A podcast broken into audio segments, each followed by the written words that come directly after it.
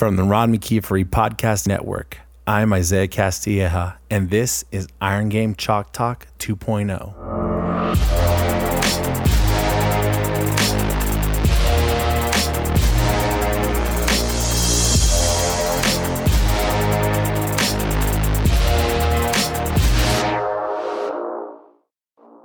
In part two of our special episode of Iron Game Chalk Talk 2.0.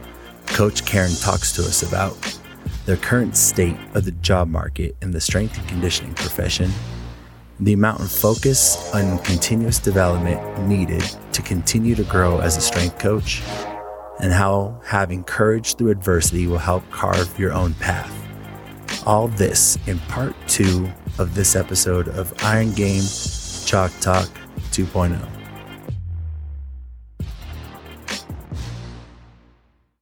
The Iron Game Chalk Talk 2.0 podcast is brought to you by Play.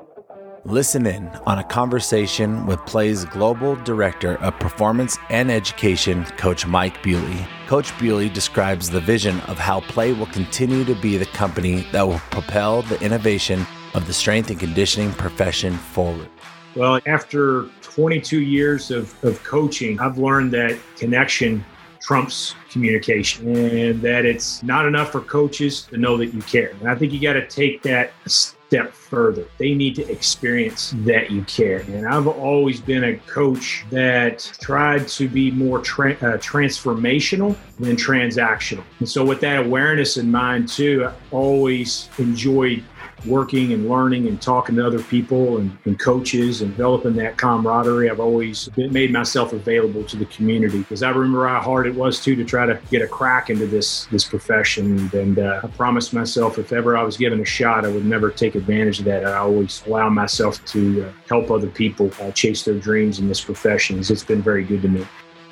Play is a company that will help your strength conditioning program find solutions for all your needs. Review Second Best and check them out at play.us for more information.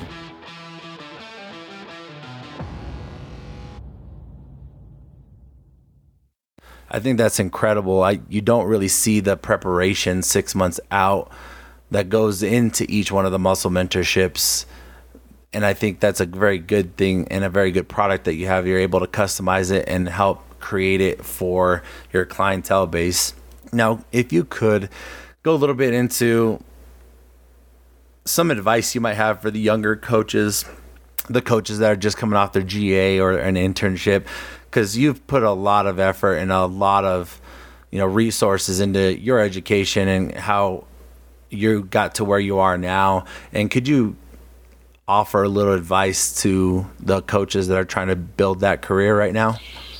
Know, um, with everything going on, you know, I think we're going into a a new a new era of strength conditioning. Uh, we've been running pretty fat, and what I mean by that is our our actual like allocation of resources from a college, and it's a business. We make no bones about it a college is a business and they have a budget and they have they have projections off what they expect to make.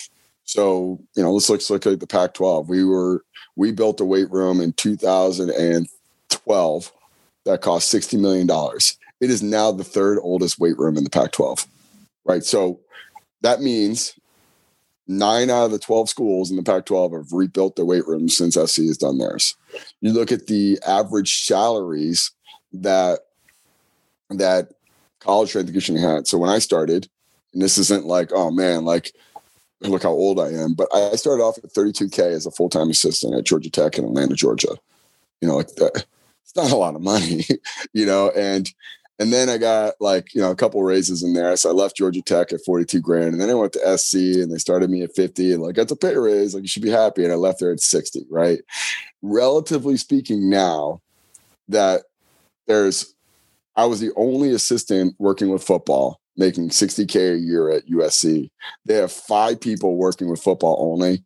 And not to blow them up, they're all making way more than I made at, at being that. So there's five people doing the job that I was doing by myself. Whether it's the quality of what they can do now is irrelevant, but their compensation is 10, 20x of what I was making.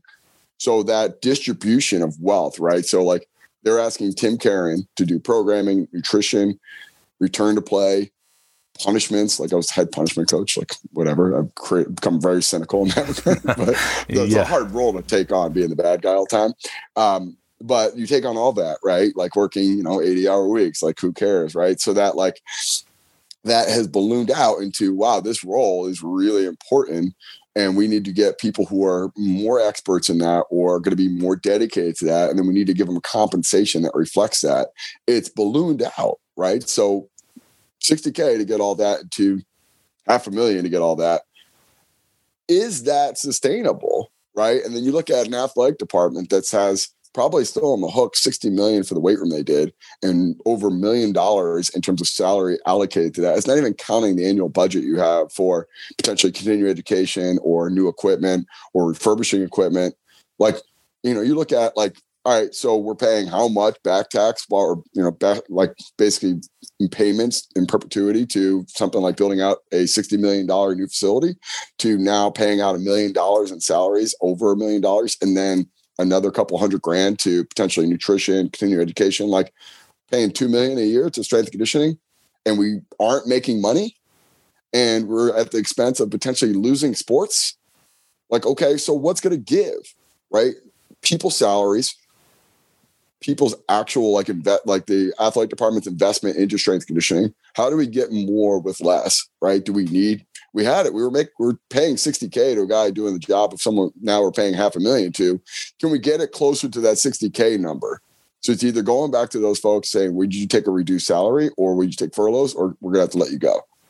So as we look down now to this extreme like like manifested out like big big number that we're working with like 2021 is all about going to be consolidating and cutting and now you're a ga looking for a job and you just spent two years of your life making on average 10k which you know if you look at the ga position when i get asked about well, should i go for a ga i'm like if an athletic department's doing a ga they are so far behind the eight ball. Like, why would I pay for your master's insurance and give you a salary? I can just give you that monthly wage of a grand without paying for your master's and insurance like I'm going to give you a 10 month position. Like if I'm a strength coach, like why would I be on the hook to pay for your masters? Like why am I responsible for that? You know, it's a risk for me because you might bail and you might give a bad look to the grad program and do that.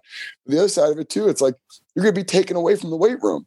And I don't want to be mean about it. And I want you to get your master's. I just don't want you to do it while you're working. And then when you're going for a GA, like, oh, I got to pop over to research and design over there at 10 o'clock. I'm going to miss the football group. Like, I don't want that. So I'm going to put you in a hard position to say, hey, you got to choose us over them. I know we're getting paying for your masters. So I, if I'm looking at GAs, that there's no reason why that extra should still exist. It doesn't mean masters aren't important. It just means that like you look at the money invested into that. So if you've gone through a 10 month position or GA and then you're trying to get an entry level job, it's going to look a lot more like 32K. And then on top of it, there's going to be a lot more people trying to go for it. People that are going to go down into that role you know, maybe ego and pride blocks that, protects you.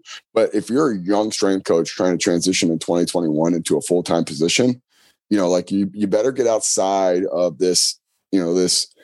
And I think it's been this way for the past five, ten years. Like, you know, this I got my first job at a GA at Georgia Tech. You know, like I did one year my graduate assistant, and then I got a job. So like that, I don't consider that could be anywhere a standard. Like shoot, my boss Eric Ciano went from being a GA at Tennessee to being the head strength coach at Louisiana Tech. Like every every phase or so, it's becoming harder and harder to make that jump and leap in. You know, now we're looking at this next decade coming up. Like it's going to be completely flipped. It's going to be back almost to the 90s of like where very minimal compensation, a lot of people going for it, and it's going to weed people out. So if you want to really make it, and you got to ask yourself the simple question: Do I do I need to do it or do I just kind of want to do it based off the time vested into it, right? Like if you're that person in the middle of summer, an internship that just dreads going to work in July, like, like I just don't, this is exhausting. This is not sustainable. Like I don't enjoy this anymore. You dread doing the little things and it's inevitable. Everyone goes through that phase as a strength conditioning coach. There's no doubt about it. We're just like, I am so tired. I'm so so overworked. I'm so uninterested in this. I'm so uninterested in the in the daily detail details. Like if you watch like Jiro Dreams of Sushi on on Netflix, like I don't know how those guys get up every single day and just make rice for eight hours straight. Like, and like, more power to them. But I sense there's a lot of elements of that as a strength conditioning coach, right? Like, you know, on the path to enlightenment and strength conditioning, set up, break down, and and do it all over again, right? And then after enlighten, after you get that full time job, set up, break down, do it all over again. You know, if you're really struggling with that, if you find yourself like I was in like certain roles of when I get like bored or disinterested or just tired and frustrated, like the newness is not worn off, and I start becoming overly like argumentative and contrarian everyone, like you know, you got to ask yourself, man, is it really worth 30K a, a, year to work 80 hours a week with very little satis- with job satisfaction? Like, you're never going to get a pat in the back and that a boy, like, rarely, you know, like you're, you're, they're probably going to look at it like, well, you'll do it for 32K a year now. So we don't necessarily need to give you pay raises. So now we can reevaluate where we allocate our resources. Like, there's plenty of people who do it for 30K. And where I think the bigger problem is, is we've left ourselves in this vulnerable spot of there's nothing objectively to say that we should justify paying five people half a million dollars or more, right? Like there's nothing objectively saying that. Like what value brought relative to Tim Caron who's making 60K? Like, like if we're like comparing apples to apples, what objectively value do you bring that justifies an additional $500,000 in, in actual payment?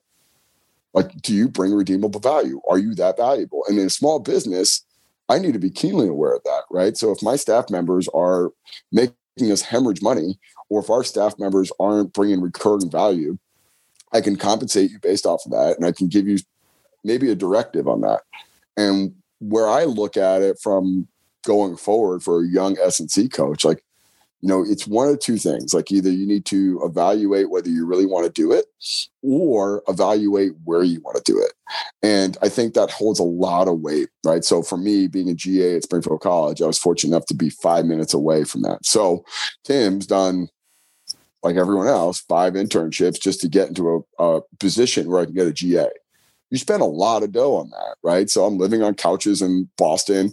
I'm living in literally in a honestly a crack house. And I have several several people to corroborate that story in Atlanta, Georgia, because it was close. And I went on Craigslist, you know, and like I remember one day Ciano dropped me off and I'm walking into my door. There's a homeless woman sleeping on the front steps. I'm unlocking the door and the woman goes, People live here? I was like, They sure do.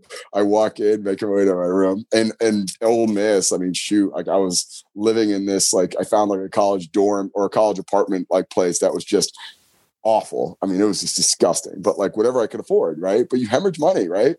Um, and I got lucky in some regards. Like actually, a school bus hit my car and Ole Miss, and they gave me a couple money, a couple hundred bucks to uh, to keep quiet, so that helped, you know. But like, I lived five minutes away from Springfield College. I didn't buy apartment. You know, I could still live at home. My dad was still paying for my food, and like, I had a very supportive father, and he's like, "Yeah, keep doing it, man, till you get it." But like, you know, you're going to go into this in debt and then you're not going to make much money. It's like, you know, the student loan thing too. Like, I mean, shoot, I was smart enough to realize that student loans is a zero, a zero sum game. So I worked all through college and I went to a very cheap uh, undergrad. And, you know, I'm fortunate I don't have student loans and I'm fortunate that I lived home, close to home and I was fiscally responsible. And then now when I'm like starting to get traction at Georgia Tech, making 32 grand a year, like, yeah, it wasn't netting any money. It wasn't saving anything, but I could afford it, you know, like where so many people go in the opposite position. Like, so if you've paid for your master's degree on top of your 10 month position at such and such school, if you've done just the, the,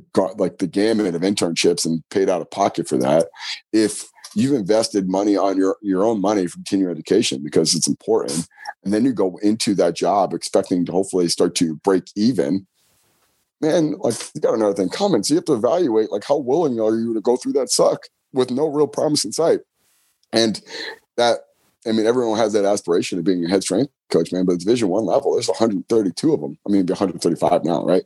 135 positions in the entire world. There's got to be over a million people currently employed in some fashion in, in strength conditioning, right? Like, you, so that means you are part of the 0.01 percent. You know, like the likelihood of getting that is not really high, and there's a lot of luck that goes into it, and there's a lot of circumstance and a lot of network. You know, so my my fortunate aspect of getting a job at at Army as a head strength coach for football is because I knew the guy from Georgia Tech, and my boss at Georgia Tech was really close to them. That was the end. he never asked me about what my credentials are and what I did at USC. It was like, oh yeah, it'd be good, you know. And I did a good enough job in the interview, so I was like, I didn't screw it up, you know. But like to that point, it's like, man, look, that that process of that coming into fruition, like, you know, like that was probably the only time. If I was so far in debt, I could actually got myself out of debt, and I was fortunate enough to take that time and save and save and save. So if I did open up a small business, well, I can I can eat it in my savings for a period of time. I had a little bit of wiggle room. I had some comfortable opportunities, right? Like if you ever watch like Shark Tank or anything else, like or The Profit on CNBC, like they always ask them, "Do you give yourself a salary?" And they always say no, right? It's either pay myself or the business go under, right? And that's Uh, until you're in that situation, you don't really know. But you're doing that as a GA. You're doing that, right? right? You're eating into your own savings, you're eating into your own credit card debt to get through this period. And how much is that worth it for a job that you're kind of on the fence about, right? That you're looking at it of like, oh man, I really, really hate this. You know, I don't love getting up on at 4 a.m. on Thursday in the third week of July, you know, setting up the hurdles and setting up this other stuff and then not being able to do the thing that I love, you know, and then I don't have time to learn about it, right? Like I always loved learning about it. I, I got in this for selfish reasons. I like, I was really interested into it. And when I was so overworked and I was so tired, I didn't want to read, you know, like I, I resented that. Like I resented the fact that I couldn't couldn't go further in on this than I wanted to. And to the point of that, like I really push our interns in that role. Like, I want you here at 4 a.m. I want you, you know, setting up, breaking down. We'll let you organ will organically, based off of you your ability to coach and our trust in you, to be able to start coaching here. Until then, you're just going to observe and and work within the weight room until we feel comfortable with that. But when you're done with your shift, I'm going to give you a lot of reading, and I want you to get comfortable being tired and still comprehending and retaining. And I don't hold back. The next day in the intern meeting, I'm asking them the hardest questions I can imagine I can possibly do. And I'm like, all right, well, looks like you're not very efficient or you're not very organized or you're not willing to give up on things that you just like, right? Like you don't want to give up on the the social aspect. You don't want to give up on the things that you personally enjoy. And in strength conditioning, like you know, everyone's like, oh man, you got lucky. Like, no, I, I really didn't. I was just willing to do what was necessary. I'm not smarter than the other person, but I am definitely willing to do more than the average person. And I think a lot of people have a hard time grasping that. And this isn't trying to scare you or like intimidate folks out there or like transitioning. It's just being transparent on what this is. You're going to transition to a new role, making not much money, and you're still going to have the same feelings or harboring the same grudges that you may have before. So if you do that, figure out that fast either take the approach of of quit early before it becomes a you think it's going to get better just from time spent or time vested or find another aspect of this profession that you think is more in light with what in line with what you want how you want to live. Like i work with people who love to travel and like i think that's i admire those folks but i'm like dude i'm going to eat your lunch man. I will i'm going to make up so much ground on you in so many areas. And like there'd be guys who are literally division one athletes and played college football at the highest level. And I'm like, I love to travel, I like to go out. I'm like, you are competing with the wrong person, man. Like I am going to destroy you, man. Like, like on Saturday when that coach calls me and says, "Hey, I need you here to do this because they have a recruiting meeting and I want to set this up," I'm there. You're not willing to do that because you're not available. You know, like I, I always thrived on that. Like I'm willing to do the things that you're not willing to do. You're competing against me like whether you want it or not like every day a new person comes into this industry you're competing against me and like the question you got to ask yourself are you willing to go through the things that i'm willing to go through to get what you want like what i have is a product of what i was willing to do and sacrifice that i was willing to make like and i'm fortunate now i have an amazing wife and i have an amazing family but like that was put on the back burner for a long time I had a lot of relationships. Like, I don't know, it's going to interfere with what I want, what I really want to do right now. Like, I can't commit to this and I set and I broke it off or pushed it off. Like, and granted, like that's a very unique approach. And I've seen plenty of great coaches who maybe have areas that were more advanced than me that were uh, just capable of doing it. Like I play Division One football. I have a really good network. I have really I understand this stuff really intuitively. I'm great with people, and they start their family early and get that. Really, they're really good about like building that life and have that in with this saying like, great, more power to you. But over the marathon, which this is, like you know, I'm going to win out in the long run. I really will because like there's that going to be that. And like, you know, one of my things that my staff is like, they always give me feedback is just the consumption of content and the consumption of information. Like knowing that my schedule and i find that level of like just keeping the sword sharp and being the tip of the spear is like you know we read books as a staff and i'm like done with it in a week and i'm like all right like what do we think? You know like and i'm like all right let me show you guys the pace in which i go. Like i mean i'll chapter we're posting it on our slack channel like here's what i got for notes. Anyone want feedback. Like i haven't finished the chapter i'm still six chapters behind like like you have more time than me. There's no excuse. And I think that level, it's like just a show of like, all right, like, hey, I'm telling you, man, like this is the pace you want to go if you want to be what I am. Like there's that level of to it. And like as you're entering this industry, you know, they're competing against guys that are willing to do that over and over again and have built their mentality. Like, you know, I, I don't have a break when I go home. Like mm, you can ask my wife, you can ask the people who live with me. Like I'm reading, I'm writing, I'm um, programming. You know, I got my computer or book open, even with the TV on, even with doing that. Like my son, like is hysterical. He's one and a half now, and he just knocks the book out of my hand. I'm like, all right, I'll just read it out loud to you. So I'm reading Breathe last night to him about about breathing patterns last night, and he's like, just looking at me, like, what the what the fuck are you talking about? you know, like to that nice. point of like, it's just it's that level of like if you're a young coach, like and there's going to be a lot of coveted positions and there's going to be a lot less money and there's going to be a lot less opportunity. And there's some folks that are you know this is all i know. Like i'm extremely obtuse with what i like to do and what i want to do and i'll be damned if i'm going to give up what i got or give up anything that i have. You know like I, you got to understand that that's now going to be the threshold you're walking into and there'll be some folks that like yeah screw it i'll just I'll move on to something else. I'll go into insurance, you know, and I get it. It's a rat race. It's hard. It's, it's, it's exhausting and you may lose interest in it. It's like, it's just not as fun anymore. You know, like, eh, I don't really care. Like, you know, it's just, I was never really that interested to begin with. And I'm going to start to phase myself out. But then there'll be some folks that like are really going to like fight for what they got and they're going to preserve it. And, and I, I, I was talking to a couple of head strength coaches I know of like, you know, hey, are you ready for when when the end of the year comes and they ask you, are you willing to take a pay cut or are you going to cut staff? Like, how are you going to handle that? Are you, are you ready to either you start to cut your salary or furlough staff and you have to take on more workload? Are you ready for this?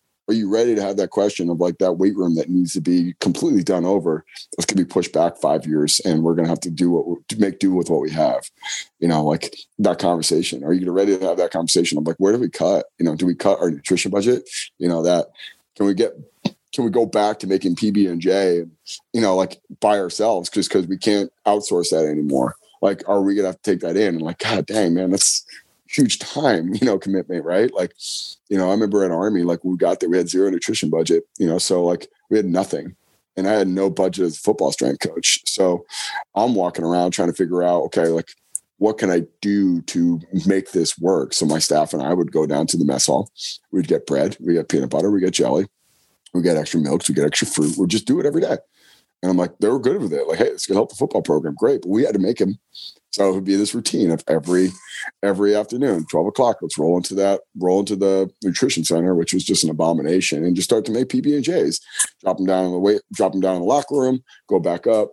After I left, I was just like, all right, let me like figure out who's got a P card who I can get some actually supplements off of. So the the rule there was if you broke five thousand dollars, you had to actually put a purchase order in. Like, all right, well, let me keep it under 5K. And I would just go to several different people with P cards. So they had a concept called GS17, meaning that if you were there for 17 years, you were tenured and you would get a credit card, you know, so people can run through expenses on that. You figure that out quick and you start to piecemeal some stuff together. You know, at the end, I remember the guy who replaced me, Brian Hess, called me. He's like, Hey, the AD came up to me. He's like, I know what Tim was doing. We're just going to stop this shenanigans and we're just going to give you 50K. You know, and like I was hustling to get 50K and stuff. And it wasn't wasteful with it. That's the thing. Like, you know, I was putting that money back in. And like my whole thing was like, you know, I had this conversation with the guy who ended up replacing me about that, what how to use that budget. I was like, get things that make a difference. You know, so he's like, I want to get tender units. I'm like, relatively speaking, to we're undersized and we need calories, good calories. And then the guys that we do load up on high calorie diets are getting inflamed, acne, irritation. Like we need better quality. Like I need grass fed protein. I'd rather invest money in a grass fed protein than getting a tender unit right now. Like I just am because it's going to have a bigger ROI. It's going to have bigger return. And granted, like I would love to have the resources to be able to get that, but I don't. So I have to look at things of whatever it is I have in terms of resources, what's going to make the biggest systemic impact? You know, and I think, you know, do we have that hustle mentality of like, of like you're a you know, small business owner and everything has to have value. And if it doesn't, you won't. And, you know, a lot of strength coaches are really going to struggle with that. And then there's going to be an influx of folks in there. I guarantee 2021 is going to have a lot more people interested in fitness and strength conditioning than they did in t- beginning of 2020, just because they all lost their job and they all did their Fitstagram and they're all now interested in their personal health. And it's like, all good, man. Like you just don't know what kind of climate you're walking into, like where everything's flipped on its head and people are going to act crazy and irrational and they're going to really, really fight to retain what's theirs. Sometime at a fault, but the other side of it, it's like, man, you're going into the Lions Den. Like, get ready. Like, you know, if I find that you try to open up a gym next to me, like it's I don't have, I don't owe you anything. I'm trying to put you out of business as soon as you open. Like, and people don't get that, man. Like you're competing with me. Like you're taking money out of my pocket and support my staff. I got 10, 10 coaches here. Like I'll be damned if you want me to you want to open up a gym in Los Angeles and think that I owe you anything. In fact, I look at you as a competitor, and my first role is to try to how to put you out of business. I'd be that much better than you. And like I whether they like it or not, or whether it's kosher or not, or whether it's the right thing to say, like same thing as strength conditioning. Like, man, I like you at all, but like, you know, my livelihood's off of beating you. Like, so like, cool. Like, I'm glad you're a nice guy and I'm glad you want to be friends, but like, I got to do everything I can to beat you. And whether I whether that's a big impact or not, right? Like if there's a percentage point of like 0.001 to actually having the impact on the field, great. I want to make it 0.002 so I have that edge on you. You know, and to that point, it's like, man, we could do that if we just figure out objectively what actually moves the needle, right? And to that, and if you want to get to the commercial fitness side, or if you want to go into like to a strength conditioning like setting, like well, you know, like understand it's a really competitive landscape. And, you know, like there's an interesting article out there about uh, Soul Cycle and about just there's an, a culture of intimidation by the, the instructors, right? But you go up a higher level. Soul Cycle got bought out by 300 by Equinox for 350 million. This is big money. 350 million is not a small chunk of change, right? And like you know, and you look at their evaluation, relatively speaking, of something like Barry's or um, Orange Theory or even F45 now, like, man, these are big players, man. And like, they're going to have opportunities. But, you know, what's going to really look, really manifest out is, is like, as that comes through, like, you're going to see cultures like that evolve, right? You're going to see cultures of that, like, prioritize their instructors. Like, their instructors there are, have paid agents from WME same agency with Mark Wahlberg and Dwayne the Rock Johnson has a division that supports soul cycle instructors, right? And like, you know, like they're it, it just it's just amazing to look at. And like these unqualified really no right to be in front of people in any fitness capacity because they have no idea the systemic impact that they're doing physiologically, let alone apparently psychology. Likewise, like you're competing against them too. They're open up right across the street from you, right? There's a soul cycle a mile away from here. They do really well. They do really well. And every single day I get up, I'm competing against them. Right. And granted, it's nice when they do things that are that defamatory and like they have this huge issue of people in a culture of like just like hate and like belittlement and like anger. But the other side, it's like, and just another thing will reincarnate, right? F45 is no different than, F, than Orange Theory. And, so, and like from a biomechanics and physiological perspective, it's just there's going to be a new thing when they reach this pinnacle and they start to drop off based off of of like silly things like that, prioritizing the wrong things, like there'll be another thing.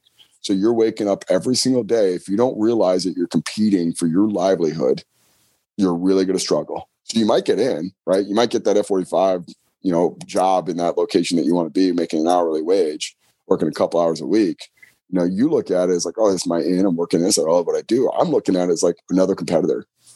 I'm looking at it as like, all right, like you're trying to take what's literally mine and you're trying to take what I want to get to. And my end goal is 50 gyms. So if like, if I find something is in the way of that and like, hey man, I want to just talk and chit chat with you up, like, like you're confused right now. Like you're a competitor, you know, like I, like I, this isn't like a, you know, brotherhood or network anymore. This is like, you are literally competing for the same customers that I have. So you know, sometimes they poach us. They try to go for ours, you know, because they want what we have. And I think if we can pull those people over, that it'll materialize in their environment and like just won't. Like you're missing the key ingredient, like the big vision of what we do. So like young coach, like get ready. It's going to be a bumpy ride. But if you need to do it, you'll push through. You'll find a way. You'll accrue a lot of credit card debt and other other like emotional torm like emotional baggage and everything else that goes with it. But man, when you wake up in the morning, you still really know that this is your true purpose and this is like your exact reason why you're put on this earth. You'll find a way. So have the courage to go through hard things and have the courage to go through things that are uncomfortable and have the courage to push through these like these ceilings that are going to be there, you know, and like just like, you know, Bill Starr in the 60s and 70s of like basically doing this for free or Mike Boyle working as a bartender. Like, you think Mike Boyle has what he has without making some sacrifices? So, like, you look at the end, like, damn, that's what I want. Well, don't look at the end, look at the beginning. That's what your process is going to be like. It's going to be working 60 hours a week, getting up at five in the morning, and probably working a bartending job on, to make ends meet. It's going to be working in a location, right? Like, I want that D2 job and somewhere in the middle of Missouri, right? Like, that's going to be your first job right now. And you better go out there and do a great job and yeah, you better hope and pray that someone's going to leave that position and get a really good opportunity from there, or someone in your network thinks you're that special and they're going to hire you down the road. But in the process between now and then, you have to work hard. You have to really work hard, and it's not going to come easy. We'll be right back. Flex is the latest product to enter the velocity based training market. Developed by the team at GymAware, Flex is the only laser based system available and it's this unique technology that makes Flex the most accurate and reliable barbell tracking product in the sub $500 category. That's right, you heard it, sub $500 barbell velocity tracker. And that's easy to use. It's wireless and yes, it's portable. It's specifically designed for individual use with its own social platform and automatic training log. Flex captures all the critical performance and technique metrics that people demand from a VBT device velocity, power, bar path, range of motion, and even bar position. Live feedback is delivered through the Flex app on every lift, and all the data is automatically stored for review. Find out why VBT is such a powerful training method and what separates Flex from its competition at flexstronger.com slash. Again, that's flexstronger.com slash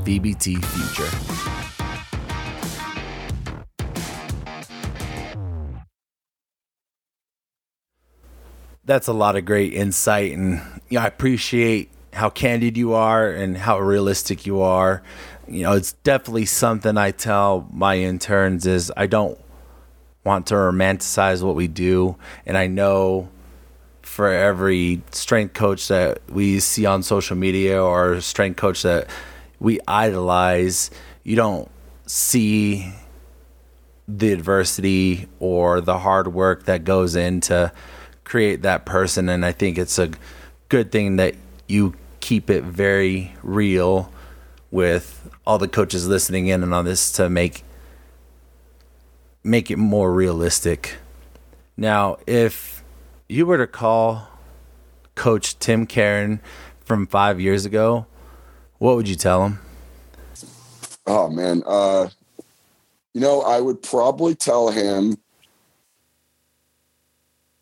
Oof, uh,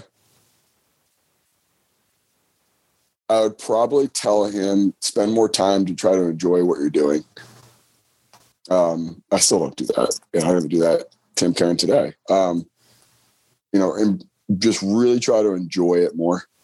Because uh, I think as I look back retroactively, it was always a you know just killer mentality, kill or be killed, and I, I think that's my edge. I really do. I've always looked at it as like every situation. It's not like an, not like I'm flaunting it. Like, dude, hey, waking up today, like I'm fucking competing against you today. Like I'm not doing that, but like I think that in my mind, right? And I think about that, like, and like this, you know, perception of whatever it is, like like my archetype, right? Like if someone watched me on the floor, they're like, oh, that guy's an energy guy. Like he is, he is. Like, and then having a personal conversation with the offer, like, you know, he's, you know, he's, he's really knowledgeable, but like that level of just approaching it with intensity and you know a level of focus and an, a purpose. You know i think that was always my mission but like in the process of that like like i, I look back and i'd say i'm pretty introverted in my personality type. So like this like very eccentric and very like very like personable person in a group dynamic is is kind of like out of my like personal type personality type. So that level of like portraying that out there to the world is really hard on me. So it's like I need that edge, so to speak, of like go out there and push it, like and get outside your comfort zone. Like being a great public speaker, being extremely like you know gregarious and just entertaining and other things. Like I don't necessarily do that. Like so, like folks that like, oh man, that guy would be fucking hysterical and fun to hang out with, and I'm really, really quiet or I'm really like uncomfortable and like going to bars or other like social settings. Like I go to parties and pretty much just against the wall. Like it's not my environment. It's also not where I feel comfortable with. But there's actually no purpose for me to do that, relatively speaking, to a business, you know, or in a college environment and trying to keep 18 to 20 young men engaged. That that level of like me that is like ample, you know, that person like I find that's emotionally taxing on me. And I don't know if I necessarily enjoy it should. I mean, I have this appearance of a blast and have, but it's a really emotionally draining on me. And like I go home and I'm like, I'm like completely emotionally spent. Like I'm, I can't talk to anyone. So that process of evaluating, like, man, this is a really fun profession. You know, we're working with people to achieve something better than what they currently are. So on a surface level, it's beautiful. It's amazing. You know that that's not this like constant antagonist approach. It's not this constant like man everything's got to be hammered right? It's it's a work in progress right? The the folks that are struggling to learn something or folks are struggling to like you know stay to your standards like they're not the enemy. You know they're they're people that are working through and like you know, I just I can't I I lose sleep at night knowing that there's folks who didn't hit their reps or didn't hit the positions that I want or do it the way that I want.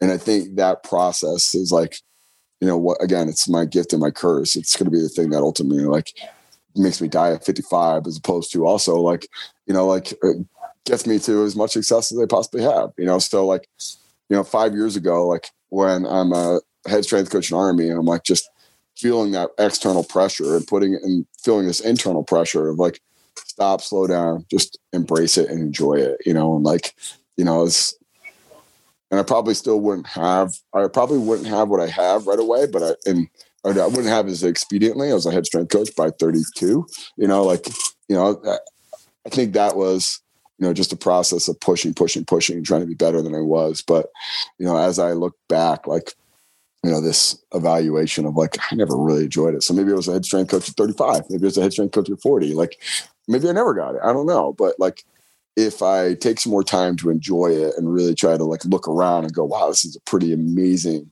situation and, and profession, like I think there would be I think it would be a little different perception. And it come out everything as like this level of intensity or be so emotionally drained. So that's what I would say. Definitely. And how would our listeners go about finding out more about you, or do you have any social media for you or Allegiant Gym that we can tune into? Yeah, Coach Tim Caron. Uh, there's uh, AllegiantGym.com, Allegiant Gym's Instagram. Uh, I I think that Allegiant Gym Instagram is, you know, it's funny how like you start to realize social media and how it's a, just as much of a, a, system and a strategy as anything else where it's like mine's like oh i'm doing hands free front squat. I think people would want to see that you know? and i'm like oh yeah the uh, the engagement's good man. My three friends that i have and like the 140 likes that i have like oh that's validation. But it doesn't lead into a bigger purpose where i think our Allegiant Gym is just they they spend a lot of time going through that. And i think it's the message we want to deliver and the way we want to deliver it. Um um I, am I've been working on it for the past year. Uh it's going to be a website. Uh, I haven't launched it yet, but it's going to be this full like uh, immersive experience where hopefully it's going to give into all different types of learning styles. Where it's you know the the concept of saturating in a topic where you know this sucking down information through a fire hose and like just slow playing a little bit. So this website that has 40 different models or modules and we're building it out into like uh, audio experience. So we'll go into a week about just, you know, for instance, in January, we're going to roll out quality control. And I'm going to spend the first week just going into that of like, what are the principles here? You know, some sort of audio on that, tying in different books and resources.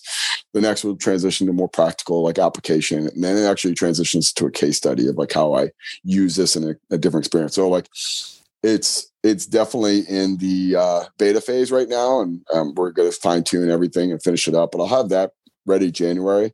Uh, it's going to be called performancehealthpodcast.com, but really that's just the, the URL was gone. So it's not necessarily the podcast per se. It's mostly just the website and everything else around it. But uh, that will be ready January. So I'll have that featured on my Instagram here and uh, migrate some stuff over to that, uh, which, you know, I hope that uh, definitely gives a bigger snapshot on the thought process. I think that goes into stuff of, of a little bit more immersive experience, you know, you know, of the like the 20 interviews I've done with people so far and work in progress, like, you know, I think it's a unique thing. And what we talked about offline of, hey, let's let's get more granular. Like, and I give a lot of credit to now podcast host because it's like the interviewing skill is amazing one. They didn't realize how just hard it was, you know, and you know, like you find yourself talking too much and like that's not a good uh, podcast or it's not a good interview.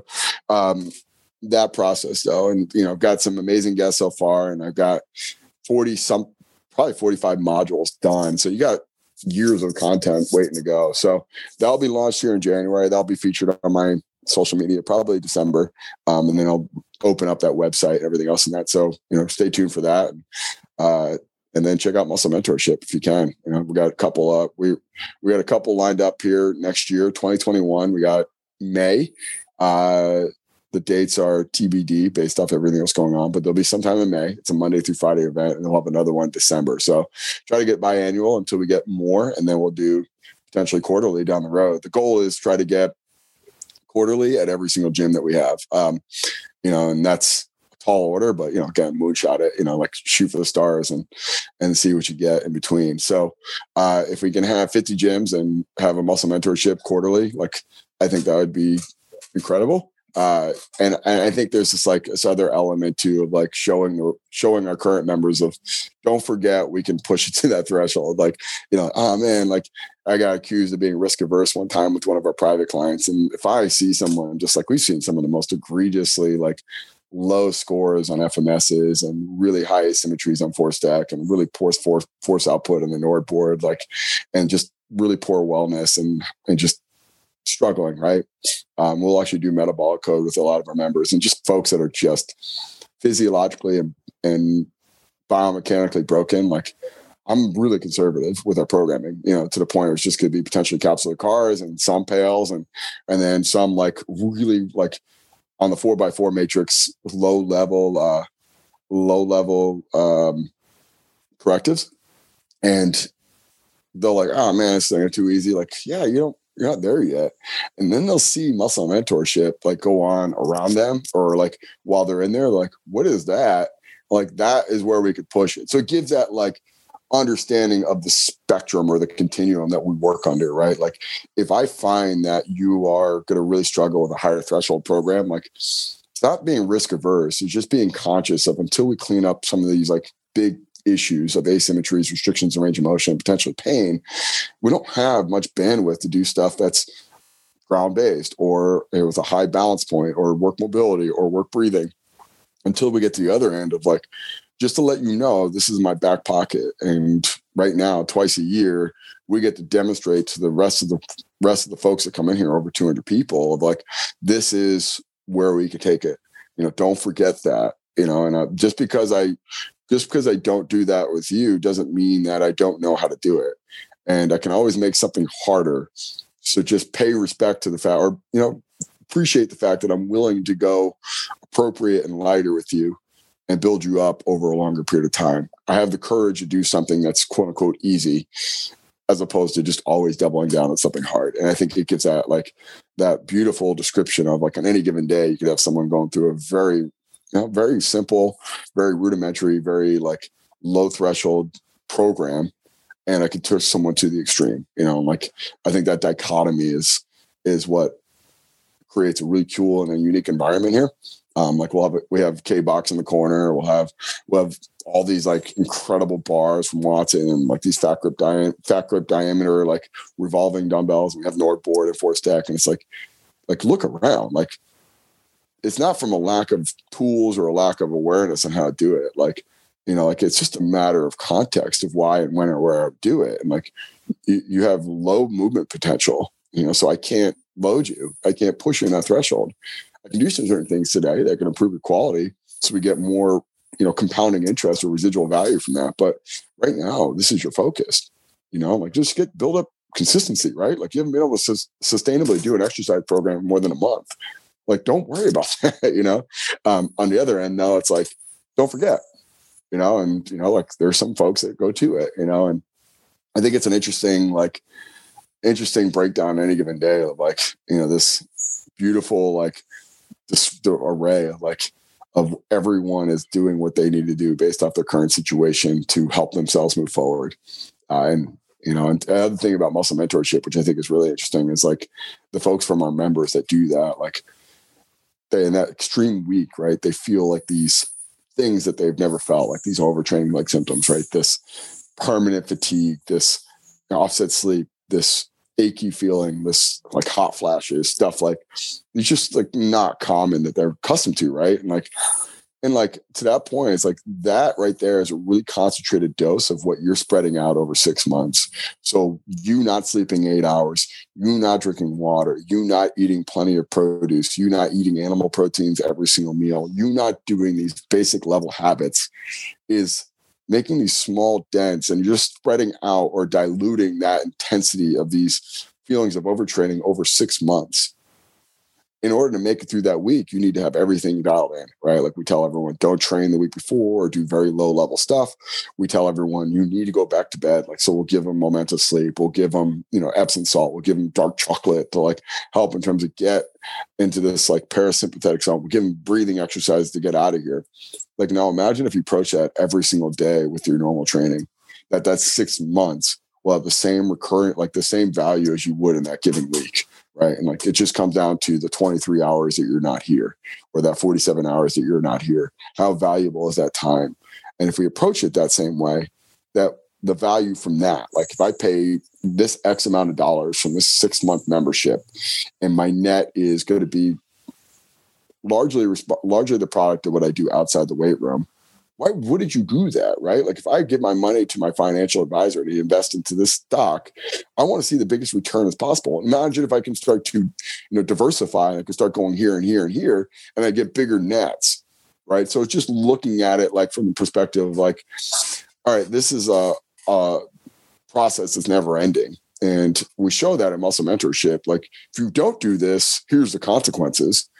If you don't do that during this consequences aren't severe but they're still there and having that experience as well. Like, you know, don't forget, like, you're not done with your fitness journey the hour you're not here. You know, the the hours you're not here, and I think that process too, and showing that is really important as well.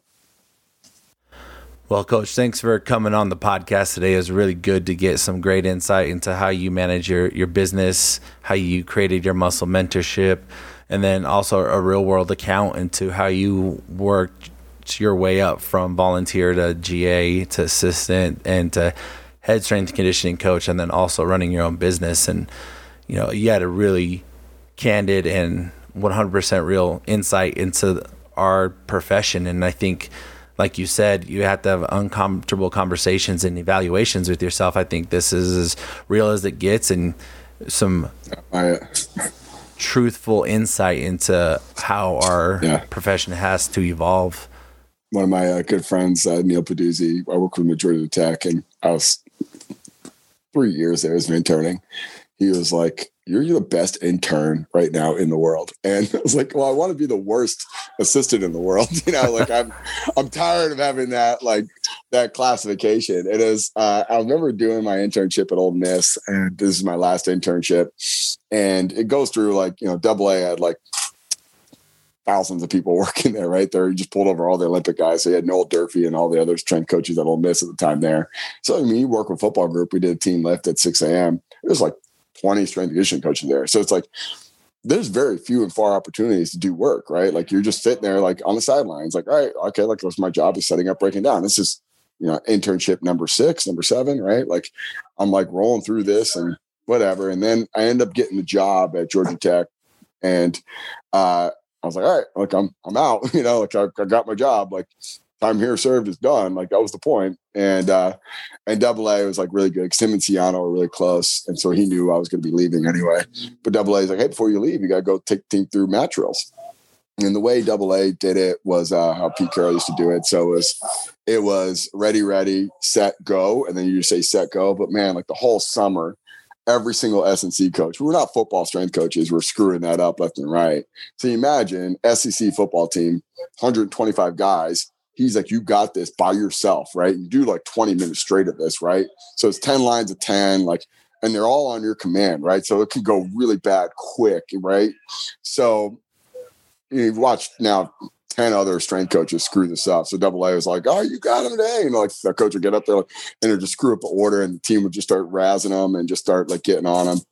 And like it was literally the last thing I had to do at Ole Miss. And I nailed it. I mean, double A's wife was like, that guy should have been paid here the whole time. He did better than everyone else because she would come watch with their kids and whatnot. And like the rest of the staff was just hating on me. Like, here's this intern, like, like coming in here acting like he's hot shit. And like, this is like my 10th internship, right? Like a millionth internship. So it's like, I'm game ready at this point. It wasn't like an anomaly that I got this job at Georgia Tech. I was good. You know, I was really good at coaching at this point. I was a GA for over a year. I coached high school strength conditioning for over a year. Like, it wasn't like it was just my first experience. I was just, you know, super green. I was really good at that point. I just never had the opportunity to do anything in front of anyone.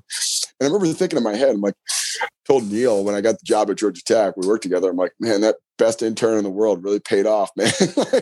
I really showed out. I didn't embarrass myself in front of everyone. And honestly, to that point, like just staying ready and like you know, actually, I went home that night and like, like, and every time someone screwed up, I'm like, all right, here's the order, and I would recite it in my head if ever did come up, like, ready, ready, set, go, set, go, set, go, set, go for ten times in a row, you know, and like not rushing it and not being super energetic, but like being really calm and patient up there, like taking notes on where they screwed up, and then when that opportunity did present itself, I was ready. If I, chances are, I was never going to get the opportunity unless I was leaving that night, and I did, and I did. Um, that right there, that confidence I I showed there I end up getting a job with Double A at USC.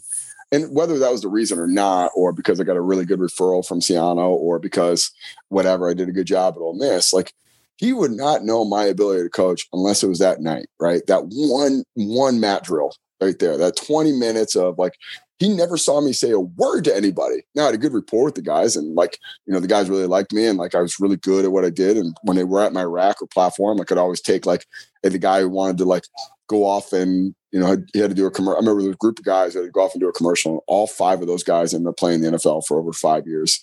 And I remember Dr. Jones, our advisor at Springfield College, came to watch it, and she's like, she's like, "You're just here by yourself with these guys." Like, yeah, the rest of the staff is MIA, and like Double A trusted me in that regard because I always got the job done. But that night, if I wasn't ready for that, I would really struggle to make headway in terms of getting a job with him going forward. So like I, just being ready, man, and just staying focused. But like I think that process too of you know looking at it like yeah, the joke I was the best intern ever. Um, I, just staying ready, man, and like looking at your opportunity when it does come. You know, being there and ready to go for that. Well, thank you once again for joining us on the on the podcast today, Coach. I really appreciate your insight and your experiences that you shared with us, and I'll definitely be tuning in to more muscle mentorships and everything you got going on in December and January. So, thank you. Awesome. Well, I appreciate it, man. Thank you again for the opportunity. This episode is brought to you by Optimum Nutrition Athletics. After dominating the sports nutrition industry for over 30 years, the newly created Optimum Nutrition Athletics brings the same trust and quality at a great price. They've worked hard to put convenient nutritional supplement options in the hands of your athletes. Because of the increased demands, ON now offers their third party tested NSF certified gold standard whey protein powder in 10 pound bags exclusively for their athletics partners. ON even released ready to drink cartons of their gold standard whey protein shakes for your athletes and coaches that are on the go. Colleges and universities across the country have partnered with ON to give their athletes the highest quality nutritional supplements, and ON continues to deliver. They provide flexibility and affordability for all their partners. If you'd like to learn more about their expanding line of supplement products, or if you're interested in becoming a partner, contact ON's Rachel Kravitz on Instagram at on underscore athletics underscore west or email rkravitz at glanbia.com.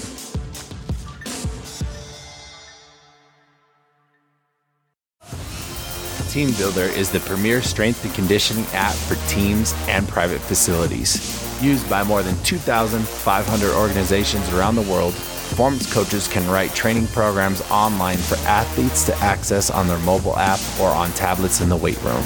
You can even print individualized workout cards of your programs directly from their systems. Right now, when you start a 14 day trial, use promo code CHALK, that is promo code C H A L K, to access more than 70 strength and conditioning programs directly in your TeamBuildr account, including four sports science questionnaire templates. Today, coaches from around the country use TeamBuildr's built in questionnaire module to create COVID 19 pre screening questionnaires sent to athletes daily.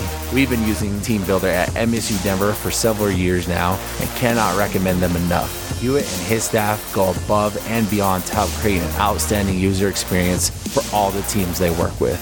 I have yet to run into a type of periodization or programming format that the staff at TeamBuildr cannot tackle and create. From asking around, it is clear more college and high school strength coaches use TeamBuildr more than any other training program available. Go to teambuildr.com and check them out. Thanks everyone for listening. Thank you to our great guests for taking the time to share their experiences. Thank you to Play and TeamBuildr for being great companies that help our profession. And most importantly, thank you, the listeners. Please find us on social media at Iron Game Chalk Talk 2.0. Find our show notes on wherever you listen to your podcasts. Leave us a rating, comment, and subscribe. And don't forget to say hi. It's great to hear from coaches from around the country. Talk to you all next week on another episode of Iron Game Chalk Talk 2.0.